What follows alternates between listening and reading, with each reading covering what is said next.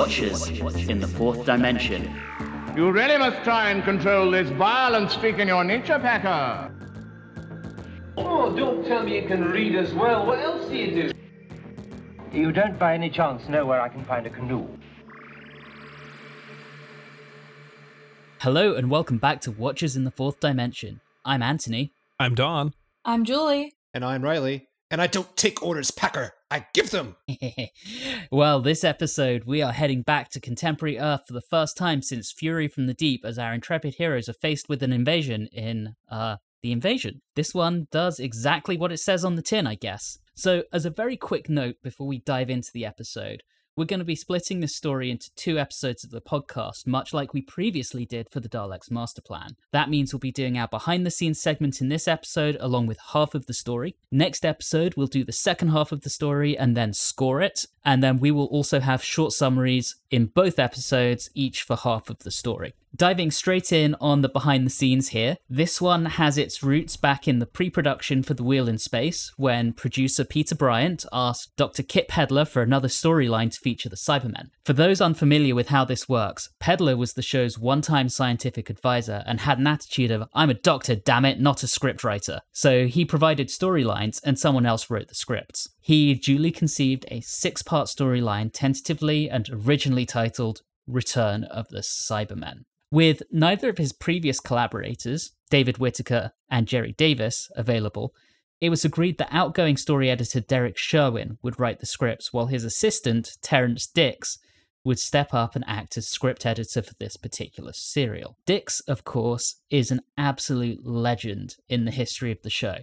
He will go on to be the script editor for the entirety of the Third Doctor era, as well as contributing a large amount of prose and audio fiction to the Whoniverse, and was affectionately known in fandom as Uncle Terrance. Initially, Bryant asked Sherwin to truncate the story to four episodes. However, problems on other serials resulted in this one's expansion to a whopping eight episodes, making it the longest serial since season 3's The Daleks Master Plan. The story was given the new title of The Invasion, with the intent of keeping the Cybermen's involvement a surprise. Now, with the success of The Web of Fear in the previous season, both Bryant and Sherwin felt that Doctor Who worked best when set on contemporary Earth or in the very near future. With that in mind, the production team decided to use the invasion as a pilot for this new vision, and if successful, the show could then be retooled for its seventh season. It was intended that the invasion would see several returning characters. The one who made it to the screen was Lethbridge Stewart, now promoted to brigadier and appointed as head of an international investigative military organization, the United Nations Intelligence Task Force, or UNIT. Sherwin also considered bringing back Professor Travers, but it was decided that bringing back Jack Watling would be too expensive, as well as Driver Evans, but there were concerns about stereotyping the Welsh. too expensive, too Welsh. Very early stages of scripting, Sherwin also planned for the Cybermats and the servo robot for the wheel in space to make appearances, with the latter emerging from within the cyber director to confront Tobias Vaughn. Also, keeping in mind the Web of Fear's success, they asked Douglas Camfield to return as director.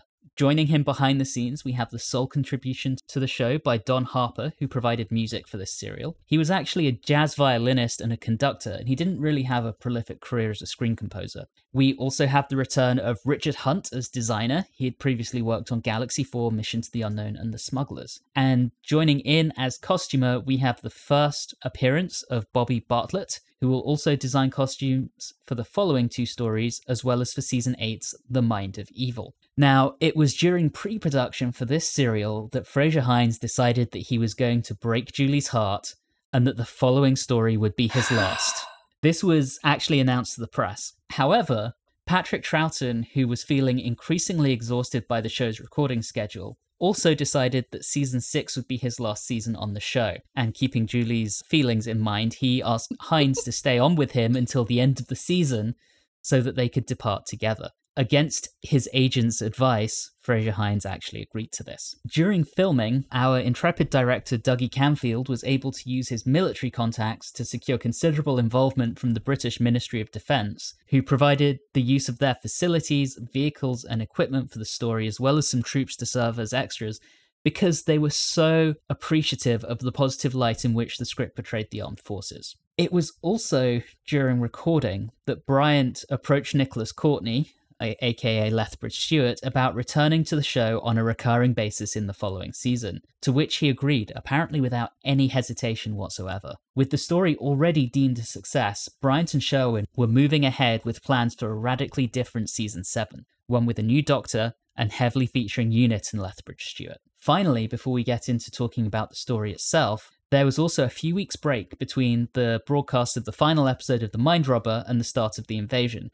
This was a result of the BBC's coverage of the 1968 Olympic Games from Mexico City, which took over the broadcasting schedule. With all of that out of the way, we move on to our short summary, which Riley has the privilege of presenting this episode. Take it away, Riley. The TARDIS gets stuck in neutral, which allows a missile from the moon to almost hit it, but the crew is saved by magically appearing in a cow field. From there, they narrowly escape from an Amazon warehouse and make it to London, where they run into a fashion photographer, and the doctor tries to outwit an automated telephone operator.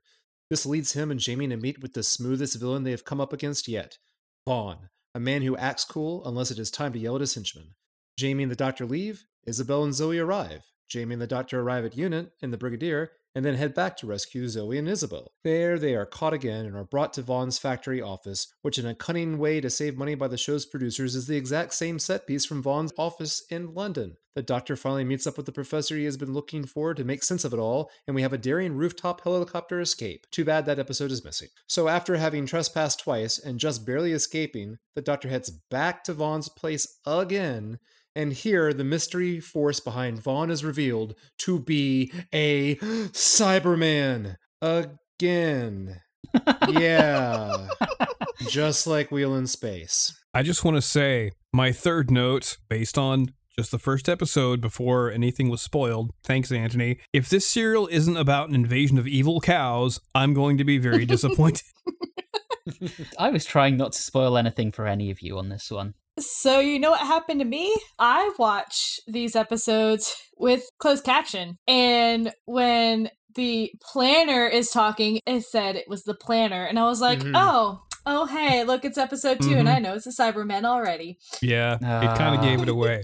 This says that on the transcript as well. It says Cyberplanner. But when you watched it, like me, it's because in Wheel in Space, you couldn't tell what the hell the Cyberplanner looked like anyway. To me, it's like he's just talking to a coat hanger or something. I don't know what he's talking to. I enjoyed this chunk that we watched, but I've noticed a pattern where the Cybermen don't really seem to need to be in the serials that Hmm. feature them. I will say that the best part, and I, I realize I'm jumping way ahead here, the best elements of the Cybermen in this story are yet to come in the second half. Yeah, because like for me, is especially the first episode, I think the first episode did a really good job of setting up this world of you know it's, it's a really good mystery setup Mm-hmm. and i really enjoyed that even though it kind of got spoiled for me i was like oh the cybermen are coming it's still at the same time there's a good mystery behind it and trying to figure out how it all kind of fits together it still works I thought that first sequence was amazing. I would love to see, I would love for the episode to be recovered, but you've got tension. You've got some really awesome music playing that I really enjoyed. You've got that fairly rude truck driver that was trying to help them out, but still was a bit of a jerk to them. And eventually you get what was apparently a cameo from Mr. Camfield as the driver that actually drove them into London. Oh, fantastic. And his wife played the voice of the computer later on. And his wife will be back in a later story as an actual character. So we, we see more of Sheila Dunn on screen. I'm glad you brought up the music, Don, because I thought the music in the very first episode really set the stage.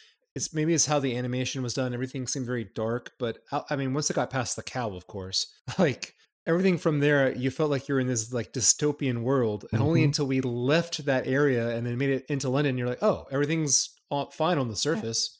But you didn't feel that because the tension was so good and the music was so good there. It's very, very bassy. It's heavy on percussion. There's a small amount of melody, but it, it you're right, Riley. It really sets Yeah. the tone. It's disjointed. I like to call it disjointed, and but it's also somber as well. Mhm. It's Like, very good. it's it's not memorable in the sense that you're not going to be sitting there humming it later because there's no Yeah. true melody but it's really good for setting that mysterious like something bad is going on right now then i had a comment about the animation it's 100% better than Fury from the deep but i still think the shading is a little weird on their faces kind of So weirds this- me out This was the very first, or these two were the Oh. very first missing episodes to be animated. Wow. Wow. Okay. And they're still better than Fury from the team. Yeah.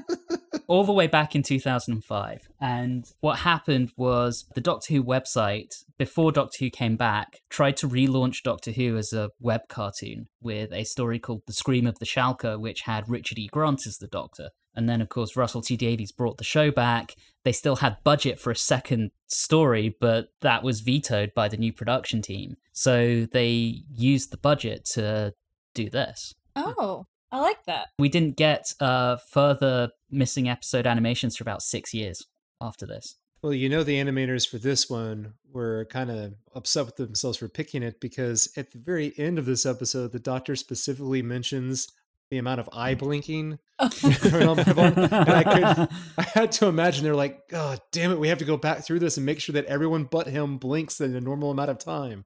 Honestly, the two missing episodes, I'm really familiar with the remaining six, but when this originally came out on VHS, they just had some linking narration. So I haven't seen the two missing episodes as much as I've seen the rest of the story. And I thought this did a brilliant job of Mhm. setting the scene. I know, Riley, you already mentioned that, but just giving you that impression of how pervasive international electromatics has become in society. They're in everything. They're in everyone's homes, everyone's pockets. oh, so like Alexa or Google or Siri, yeah, yeah. exactly like that. And then there's Vaughn. Reminded me of Mavic Chen for some reason. Magic Chen, Magic Mavic Chen. Yes. He's so smooth. He He's really like a Bond is. villain. It's because he's got awesome cocktail jazz music playing in his office all the time. and it's wonderful and it's so funny to me he he's playing that bond style cool calm and collected all the time except he just has those outbursts with packer and it's hilarious when those happen But that's because the it's such a only contrast character. That's the only character that makes him break his cool because he is so annoyed, and you can tell he can't stand him. Packer. Packer. He ah. says it yeah he says it so well you're right It's it's almost a Melchett in the way that Black Yeah. just needs that at the end of it to really make. it's astounding to me. It's like if you have this man who annoys you so much, like why don't you just get rid of him? You're a powerful enough man to get another lackey who's not this bothersome. Yeah, no, no one else is, is quite as nasty as Packer. You know, he's that guy who was like bullied relentlessly as a kid and has now been given a little bit of power and has just turned into a complete sadist. It's it's impressive. I guess he needs Packer to exposition to later on, like in episode four, where he explains it. I just really love the setup for this story. It doesn't quite feel like Bond, but it does feel like a spy serial. I would probably draw a closer analogy with something like the Ipcress file, which is a bit more low key than a Bond movie. But I just really enjoy that. I think it, it's done really, really well. You look at Vaughn, his HQ appears to be on the top floor of Millbank in London, which is such an iconic piece of brutalist architecture. It's brilliant. We can talk about the doctor and crew showing up at the Watkins household. Yes. First off, the doctor's that obnoxious guy who's just like, ring, ring. And it's like, buddy, I, I get it, but. ugh. And then he just barges in the door. So, so rude. So let's talk about Isabel then, since we're talking about the Watkins household. She's too busy taking selfies to open the door. Sounds familiar. I like her. It's one of those things where it's like, uh, if I knew her in real life, I wouldn't be able to stand her. Like, I would be like, you're obnoxious, get out of my life. But I like her as a character, and she ends up helping a bit more than than not helping. So that's really fun. But her biggest fault is that she did not want to photograph Jamie. and she put Zoe in that hideous feather boa. Yes. when she should have put Jamie in that hideous feather. i'm just glad that zoe is i think this is the first time since your introduction has like a, another female character to just hang out with and like be friends with that just hasn't happened yet so it's just kind of nice to see that Yeah, I mean, replacement hot blonde in the Dominators was never going to cut it. Yeah, Isabel's an uh. actual character. Speaking of Jamie, he has a wonderful bit of humor where he's winding Packer up as he's being escorted out, where he, Oh. he says Oh, to him, oh, Don't tell oh, me you can read as oh. well. Oh. yes, I wrote that down because it was so awesome. that part was good, but then even before we get to that, when the doctor is dealing with the automated machine, and my comment was the doctor having the same issues calling in, into help desk. It's like, oh, you know how it feels for all of us. we head towards the end of the episode with the doctor saying that he's noticed something similar about Vaughn, which has already been mentioned about the blinking. And at the same time, we get a cutaway where Vaughn is opening up his cupboard with this machine that we now know to be the cyber director, just making a weird noise. Cyber director. I thought it was I the thought it was cyber planner. planner. Yeah. I believe the director is a couple pay grades higher than the planner. And you've got a cyber manager and a cyber supervisor. When I was watching it, that's what the closed captions told me. Yeah, and the transcripts I've read say planner. Okay, I, so I- he needs he needs to be brought down a little bit. He's he's not the director. that's fair. All right, couple of pay grades lower. Moving on. Does anyone else find it very unusual but very nice to see on the street lot you know footage not in the studio of the second doctor running around? I, I feel like I haven't seen this in a, quite a while. yes, location shooting. It feels like they're moving from place to place and things are happening. it's almost like the Web of Fear was the inspiration for this story. And, you know, at least they recognize that they're being followed and are like, all right, let's keep going. And then the the unit pickup. I love that little scene where Oh. Being cornered, the doctor just sits down and plays cards and, and gives a little smile as they're captured. I thought that was delightful. So wonderful. At first, I was like, what in the world is he doing? I'm like, oh, he's just playing cards, He's doing what the doctor does.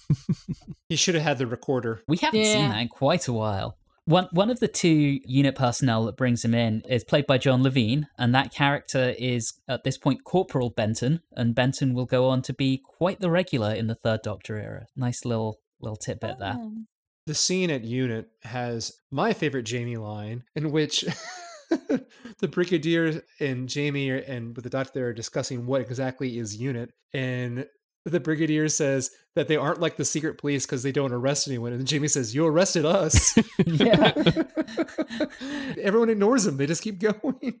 Yeah, Lethbridge Stewart describes his chaps as being a little melodramatic in their methods. we get that. And then one of the things that I loved is it had the closed caption. It had gentle, ominous music. in quotes. Yes. Also, Oh. at one point, the closed captions described, I believe it was the theme as funky space music. Yes. I'm like, okay. What did it describe the jolly little tune as they were heading into the unit aircraft? I'm curious. I, I- I I, wasn't watching it- it with closed captions. I don't think it did, but I did enjoy that music as well. I'm like, is this the unit theme? I wish Oh, it if that was- described it as like a jolly little ditty. While we're on music, did anyone else find it incredibly odd that Isabel and Zoe back at Isabel's place is playing on a record player Teddy Bear's Picnic? yes. Just a strange choice for for the time period to be like, let's sit back and listen to this song. I actually think Isabel's a little strange. She appears to have no friends because she's got no one to photograph. She writes on walls and she insists on playing the teddy bear's picnic. She's she's an odd one. Yeah. She's just Yeah. social distancing. 52 years too early, love. it's never too early. So we hear about all the different planets and that these unknown things, since we we technically don't know they're Cybermen yet, are like, oh yeah, Planet 14. It's like, what is what is going on? How do they know them? Should have known by then, but This had me thinking, like, knowing it was the Cybermen coming, right? So the Cybermen haven't been on Earth before by this point, but they've met the Doctor on Planet 14. Uh, this just gives me so much of a headache with Cyberman continuity, and, and maybe I'm overthinking it and shouldn't care. Like, when, when did all this happen? So, is that in the Doctor's future? Is it in his past, but the like is the tenth Yeah. planet in the Cybermen's future? I don't know. Leave me alone. It's all, it's all very. yeah, you're thinking too hard. I do really love that Zoe gets an opportunity to show how clever she is here. The old overload the circuits Yeah. with math problem jargon. With Algol computer language. yes, which is not That's a thing, but is funny nonetheless. One thing I really liked about that scene is how amusing everyone found it when she blew up this piece of equipment. Even Vaughn. Yeah. He thought it was hilarious. they did do the dumb thing of, hey, we destroyed this probably very expensive piece of machinery, and we're just gonna sit here and laugh about it and just continue to sit here. Oh, wait a second. Oh, yeah, someone might come and take a look at this and see what's wrong. Obviously. Oh, can we get a spin-off series where Zoe and Vicki get together and just go around blowing up computers and stuff? Causing would be- Yes. Yes. Wonderful. I'm going to utter one of our catchphrases. Big finish. Are you listening? We're gonna put that on a T-shirt. it turns out that Unit have been looking into Vaughn for a while, including since before he became successful. He's been up to some shady stuff for quite a while, it seems, and he's just been allowed to get away with it. Maybe there's just been no evidence. Unit are not proactive; they're wait till the very last moment active. Apparently, Mm, Well, they're an intelligence task force. It seems like they're Mhm. more about reconnaissance and, Yeah. and figuring out things. They're not actually the ones in charge of doing the the actual arrests. Yeah, they just think he Yeah. looks suspicious, but they can't necessarily prove he's broken any laws. true. and also I'm pretty sure that Vaughn all gave them free memberships to International Electromatics Prime. and they gave him the family plan as well. Plus a free little radio like Jamie got. That's coming back. I'm just saying, I haven't watched anything else, but I'm pretty sure that radio is important. Chekhov's radio, Yes. transistor radio. Chekhov's radio. In this episode, we even have the Doctor pulling it apart and realizing there's a completely redundant circuit in the radio. So we know something's going on with it. As we near the end of this episode, where, well, basically, Zoe and Isabel get captured and Doctor and Jamie are going towards it, Vaughn says a line that just blew my mind, which was, a sprat to catch our mackerel. Is this a common British phrase? Uh, certainly not by the time I was growing up, but I can't speak to 1968. Can we bring it back? we we should start using it definitely as a click. Okay. Yeah, you start. Oh, I already have. guys start.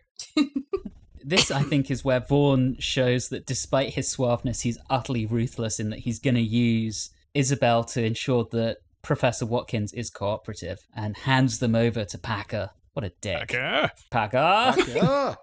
Also, the cyber planner, which I'm still going to insist is a director, wants Vaughn to destroy the Doctor, and this is the first time we see Vaughn lose his cool at anyone. It's not at the Doctor, it's not at Zoe, it's not at Gregory, it's not even at Packer, it's at the machine. I kind of love that. He's losing his cool at the emotionless thing. So episode three. Yeah, we have a little bit of a run around in the warehouse, and yeah, that leads us into episode three. It's the classic Jamie attack wildly and then ask questions later. Uh, yeah. It'll be Yes. absurd. Jamie doesn't ask questions later. So, episode three, we get some running up and down corridors. Doctor Who trope, check. Ding ding. we also get Jamie cheekily getting shotgun Oh in my that god, car. that was so funny. That was brilliant. I loved that so much. I was sitting there at first. I was like, "Oh, is he going to try to escape?" And he's like, "Oh no, he just wants shotgun." Packer looked so put out. I I love it so much. And we need to point out here that happened in the second episode, and then it happened again in the third episode, and it really struck me. In the second episode, Packer calls Vaughn and says, The doctor and the boy are inside again. And then later on in this episode, the Brigadier refers to Jamie as a boy as well. Ouch. I mean, come on. Yeah. I think he can be qualified as a man, not a boy. How old is he meant to be? I I've always assumed he was kind of early twenties. I would say that based on the time period where he came from, if you made it over 18, you're automatically a man. But I don't disagree Yeah. with you. It's even before eighteen, honestly. No, he's he's definitely a man. We all know this. So people just people in in charge just don't seem to understand this. What I really like though is that the brigadier remains ultra competent Yes. in this. Yes. yeah, And I really enjoy that. It was mentioned before, but it's starting to seem very clear that maybe the popularity of the Brigadier comes from the fact that in this series, this season of so many poor, horrible bosses, everyone just immediately just likes him because he's competent. He is a good manager of people. He's kind and respectful. He's a breath of fresh air. It makes the Yeah. threat more credible if you have someone competent in charge. Whereas if Yeah. you just have the person that can't lead or refuses to accept the danger, it's like, well, they're going to die not because the threat is overwhelming, it's because these people suck. But with the Brigadier, you're like, this guy knows what he's doing. He should be able to handle this. and the fact that he has people who who listen to what what he says and are competent at their jobs Mm-hmm. and they all are just like okay we all know we're competent we're all good at these different things and we're just gonna let people do that and not micromanage and it's wonderful Well, also with the Brigadier, if you think back to the Web of Fear, his popularity also came from that he was very heavily based on a very popular real life lieutenant colonel who helped put down an insurrection in, in Aden. And he was a huge media personality at the time because of it. A little bit of a, a military celebrity. That probably feeds into his popularity. A little bit of history. Thank you for listening to my TED Talk. Well, I know that, Riley brought this up earlier, but I did laugh out loud when they came to Vaughn's second office, and it's the exact same set. I think they changed their backdrop for what it's quote unquote overlooking, but I laughed so hard because not only did they do that, but they called out why they did it. I'm like, oh, oh, that's brilliant. That's just so smart. Do you think Vaughn gets confused as to which office has a cyberplanner behind the wall? I think they both do. So they Maybe they might do. yeah Yeah. before we even get there, Vaughn puts the coffin type things with Isabel and Zoe on a train, deliberately makes them miss uh, the doctor and, and Jamie miss the train, drives them to his countryside HQ with the promise of we'll meet the train when it gets there, and then pulls a bait and switch on them rather than getting to see the caskets quickly. He he wants to talk about the TARDIS circuits. What a dick. He wants the TARDIS as his plan B. Yeah. That's important. At least he's competent enough to have a plan b He's a really good adversary. I like the Yeah. fact that while there's a kind of a trope with the second Doctor where he plays dumb to make the bad guy underestimate him, he can't do that with Vaughn because Vaughn knows Mm-mm. exactly how smart he is and is planning for it. let's be honest, when was the last time we had a really, really good, not just in terms of their plan, but in terms of the charisma of the actor who played them, a really good villain? enemy, Enemy of the world, Yeah. Ooh. That doesn't count because that's that's Troughton against Troughton. That counts. when did we last have a really good villain who wasn't also played by Patrick Troughton? don't make me think Ro- all right Robot Yeti? Professor Zaroff, nothing in the world can stop me now. yeah, he's Ugh. just he's brilliant. and then we get finally introduced to watkins Yes. Mhm. I just feel sorry for him. Like he was probably honestly at the wrong place at the wrong time, and then he's been blackmailed. Yeah, Poor, poor guy. no bueno. But he is allowed to talk to the doctor, but they are spying on it. Right. And then the old, the little magnet trick, which is a clever little thing. But that's where Vaughn lets the sheen slip. He he stops playing the Mhm. nice guy and admits that he has Zoe and and says, you know, I'll give you back Zoe if you give me the TARDIS, or I'll give her to Packer, who Oh, you know. yeah. But you also get that uh, brilliant scene where the doctor does put the magnet on there and it blocks, and he just goes in there, walks right past him, pulls the magnet Mhm. off, and just the way he hands it to the doctor Yeah. doesn't yell at him, doesn't scream, just, well, now, Yep. hold me out. Here's what's going to happen. Or how about this? He doesn't have a complete fit trying to figure out how the doctor was able to destroy the video feed. Nope. He reminds me, even though he doesn't have that awesome, awesome voice, he reminds me of James Mason's villain character in North by Northwest.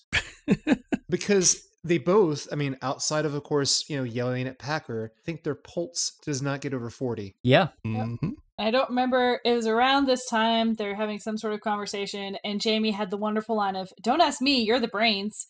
Yes. I've got that in my notes. I was like, "Yep, absolutely right." My only line from Jamie I have in my notes is, You're a clever wee chappy.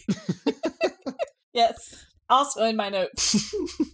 After all of this, we end up with some faffing around in the lifts, or the elevators, as we would say over here. Despite the threats to Zoe, the doctor still is just like, whatever. And I think he knows that Zoe's the only leverage Vaughn has over him. So Vaughn, despite all of his threats, isn't going to hurt Zoe, because otherwise, why would the doctor give him the TARDIS? There's some brilliant games of strategy being played. There's that, but then really the immediate piece is not against Vaughn; it's it's against Packer, and it's wonderful to see him. Oh, His voice starts breaking, and he Yes. starts getting like so upset, and he's yelling, and he's like, "This is so unfair." You almost feel so bad for the guy. Almost. Not quite, but you know, he completely fails, and then Vaughn goes and yells at him again and tells him how incompetent he is. It's just Packer starts freaking out, but then he calms down and he has that sadistic little smile when he decides he's going to take the lift and try and squash the doctor and Jamie. completely at odds with his orders, but yes. Yeah. and is like completely and utterly fails at that. And I thought he had said, "Hey, we need people on the roof." There was no one on the roof. Like Mhm. so terrible. Like who is doing anything there except for Packer? I get the feeling that Packer forgot to tell them to go to the roof. No, I he thought he said it in his little Did he? watch I'm not sure if he communication did. device. I thought it. I thought so. I thought he did, but I'm making the assumption that everyone hates him, so no one does what he says. I like that. In the lift shaft, did anyone notice? And I certainly never saw it, and or if I did, I never got the reference as a kid. There's graffiti on the wall that Yep. says "Kilroy was here." Kilroy was here. Nice little Berlin Wall reference there. Oh, that was that was there way before the Berlin Wall. It was. Yeah, that's been a thing for Mm. a long time. Oh, okay. Well, you've taught me some history. I will have to look into that, and we'll provide some links in the episode description. Cool. So I have a question. So I noticed that Zoe was not in this episode really. So was she on vacation? Yeah. Probably. Okay. Yeah. I don't know for sure. I didn't see anything in my reading, but I'm almost certain that she gets a vacation day and Frazer got a vacation day. yeah, Jamie spends a lot of time sleeping in one episode of this in the second half. So Vaughn only starts losing his shit when things start moving out of his control. If he's in control, he's very calm and collected, but he freaks as soon as the situation starts getting away from him. Is my observation. Or whenever Packer talks. And he just gets so mad.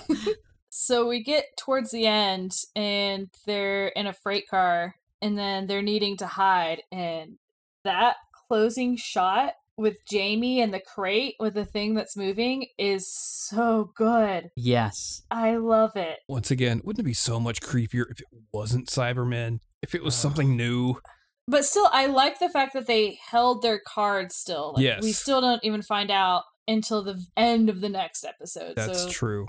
Because the planner could have been something else. And I'm so mad that you all got spoiled on that. I was really hoping that you would make it through without finding that out. I wasn't spoiled. I was not spoiled. Yay! like I said, when I saw the cyberplanner, that I still didn't know. I, I like I said, I looked at. it, I'm like, I don't know. I mean, this could be anything. This is like a plastic wind vane that he's that's li- light up that's talking to him. I don't know what this is. It just did not match with the cyberplanner that I had seen before. See, to me, I got it mainly from the weird look of the thing and from the voice. It was just enough like a slap. I'm like, oh, oh, come on, let it be the evil cows. No, but it wasn't. but yeah, that was a brilliant cliffhanger with something in that casket with Jamie moving. When I was a kid and had this on VHS, the next episode was just done by like 30 seconds of linking narration. And even having this animated so we can see how that is resolved and where this story goes next is such an improvement. Mm-hmm. Anyway, we're back to animation for episode 4, where of course the doctor doesn't believe Jamie that something moved. Yes, again, I, my unofficial should have listened to Jamie count. It's up by one. Oh, man, I forgot to be paying attention to the number of times people told Jamie to shut up. I know it was at least twice. it's so astounding because time and time again like yes he's not the most like scientifically smart like some of the others and things like that but he generally has a good idea of when things are dangerous or when something's wrong so i never understand why they keep on like choose to ignore him when it's like you know how many times have you chosen to ignore him and you should have listened we also start getting some hints here. Even if you hadn't figured it out, I think this is where you would figure it out. You know, Vaughn is planning on eventually betraying his allies using emotion against them. He asks Yep. Packer if he wants to be converted. I mean, the hints are Mhm. piling up. Oh, yeah. it was pretty heavy handed in this episode And then we we get that wonderful, wonderful action scene as the Doctor and Jamie rescue Zoe and, and Isabel, and we have basically an all-action rescue with helicopters and firefights between IE's guards and unit. It's it's really the type of thing that Dougie Camfield was so good at, and it's such a shame we, we don't get to see it. Those IE troops have a very strong futurist stormtroopers. Yes. Yes and Julie, I feel like you might have something to say about Jamie's hero moment. there's a bunch of things to say about hero moments, but there's also a bunch of things to talk about. Hey, let's climb on ladders when someone's wearing a kilt. So So apparently, this was the story where the cameraman kept trying to uh, film up Jamie's guilt. and of course, as we said last time, Frazer Hines was wearing football shorts underneath, so they they wouldn't have got anything, but No. they were doing it just to annoy him more than anything. They also started adding weights to his and I think Isabel's costume, like fishing weights Mm, to uh, Yeah. to keep it the skirt from being blown around while Um, climbing. the yeah. thing. yeah, for climbing that, if they're probably trying to create the atmosphere of the helicopter while they're because they're not going to film with a helicopter down, you know, when they're trying to do the, the climb. Yeah, it was just like Jamie to the rescue! Please don't fall. Okay, we're looking up kilts, we're looking up dresses and skirts, and okay, this is all fine. This was probably the story where they blew the entire budget for the season. We've got helicopter sequences and some big action scenes throughout. I, I feel like this must have been pretty expensive. And it's, of course, the one we don't have. I mean, even with the Ministry of Defense lending them stuff, I, I doubt they lent them a helicopter. But it was cool. At least from the first four episodes, it's clearly the most action heavy one. So it's the one really that you needed the actual episode to be able to appreciate it. It's kind of tough when you just hear a lot of machine gun fire. It, you can't really get suspense without jumping and climbing and this and this and this. Instead, you just have the animation and and they do an admirable job with it, but it just cannot match what we could have gotten. Yeah. Wasn't this story supposed to show how they could do effective and cheap Earth-based stories? And then it wound up being the most expensive episode ever for the longest time. Something like that. Yeah. Oopsie. One thing that I had been worried about up to this point was actually wondering if Unit was truly going to be competent and effective. Because I understand that Lethbridge Stewart is, but it was just one of those things. It's like, all right, I don't want it to become this thing where it's like Unit tried to save them and then it just didn't happen. Um, so I was really excited to see that they were actually competent and got them out of there. You were afraid the Yeah. unit was going to be staffed exclusively by Welsh drivers. Which they wanted to bring him back. So, yeah. I'm saying nothing. So they escape, and we get Vaughn yelling some more because it's out of his control. He is now yelling all the time. And so, but he gets in contact with the minister, and his Yeah. first question is Is the caller male or female? Yeah, there was a bit of a perving action going on there, wasn't Yeah. it?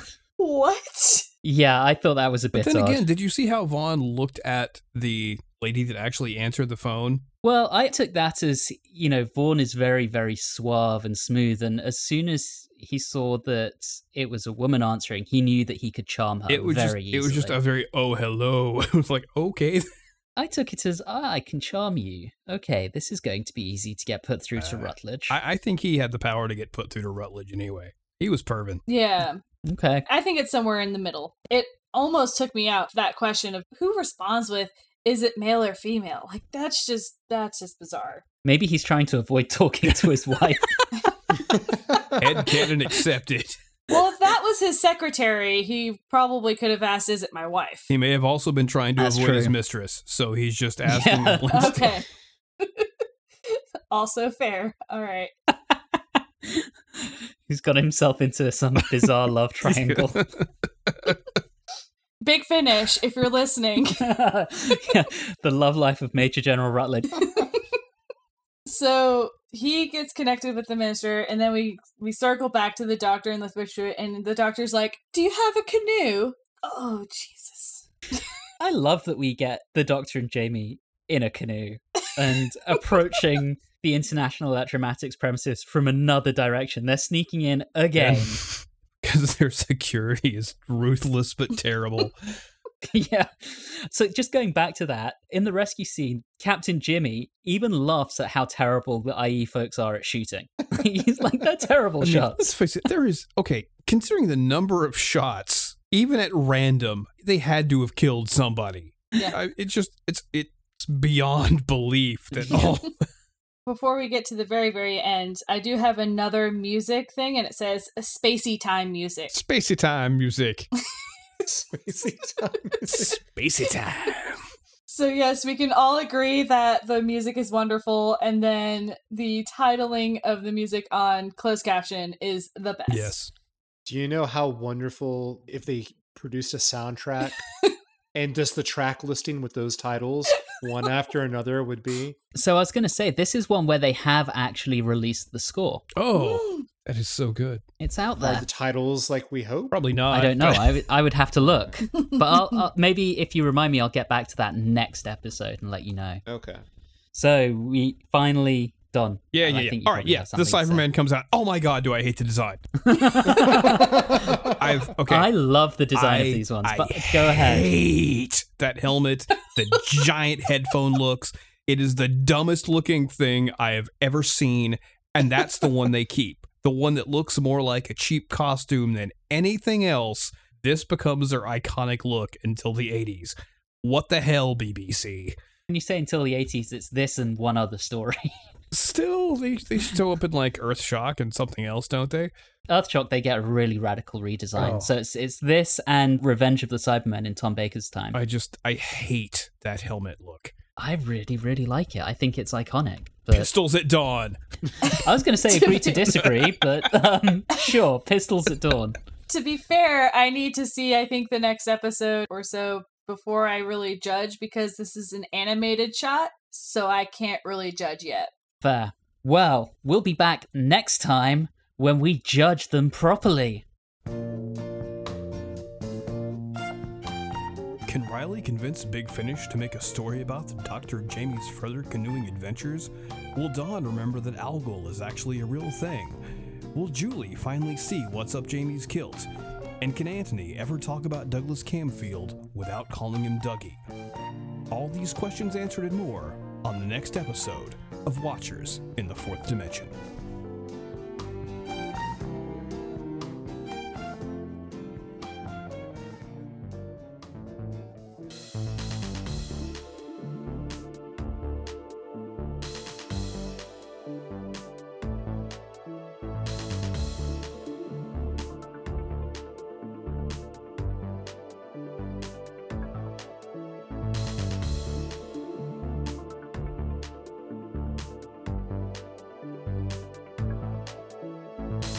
You have been listening to Watchers in the Fourth Dimension with Don Smith, Riley Schreck, Julie Philippak, and myself, Anthony Williams. This episode, Too Expensive, Too Welsh, was recorded on Wednesday, the 10th of February 2021. In the meantime, all of our previous episodes are available on your favourite podcasting app. You can interact with us on Facebook, Instagram, and Twitter at Watchers4D. And you can also email us at watchers4d at gmail.com. If you're enjoying the show, please do subscribe and leave us a review or rating on your favourite podcasting app. All of those things really do help the show. And always remember, write your memos on a wall.